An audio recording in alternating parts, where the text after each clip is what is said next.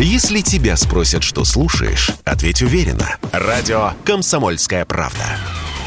Ведь Радио КП – это эксклюзивы, о которых будет говорить вся страна. Классика союзного жанра. Привет.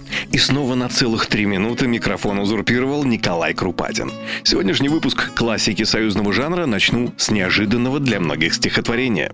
«Тень облака над крышей промелькнет. Пахнет забытым сном от сеновала.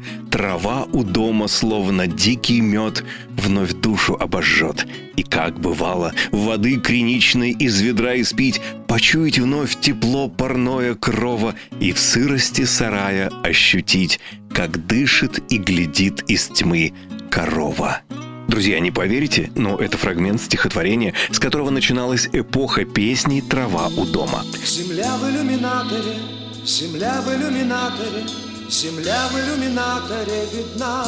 Когда в 1982 году полным ходом шла подготовка к празднованию Дня космонавтики, Владимир Мигуля вспомнил стих «Трава у дома» своего творческого компаньона Анатолия Поперечного.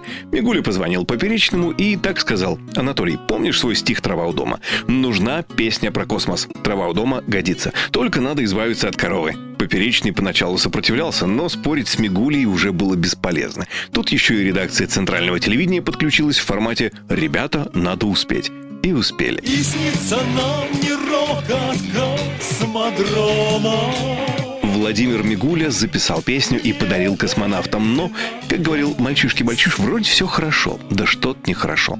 И тогда было принято решение записать песню с группой «Земляне», с которой Мигуля уже записывал песню «Каскадеры». Но и песня у «Землян» не сразу зазвучала. Все сложилось лишь тогда, когда кто-то вспомнил песню «Devil Woman» Клиффа Ричарда. О нет, не подумайте ничего дурного, никакого плагиата в песне не было. При написании аранжировки «Земляне» вдохновились именно звучанием песни Клиффа Ричарда. И уже в 1983 году «Трава у дома» в исполнении группы «Земляне» просто взорвала песню года, став на долгие годы главной космической песней. И снится нам не рокот космодрома. Впрочем, именно с песней года и связана вопиющая несправедливость. Дело в том, что солистом группы «Земляне» в тот момент был клавишник Сергей Скачков.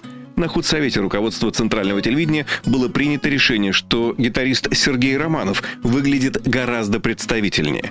Потому на песне «83» именно Сергей Романов открывал рот под голос стоявшего в сторонке Сергея Скачкова. А снится нам трава, трава. Вот такая история. С вами был Николай Крупатин. До скорого. Зеленая, зеленая трава.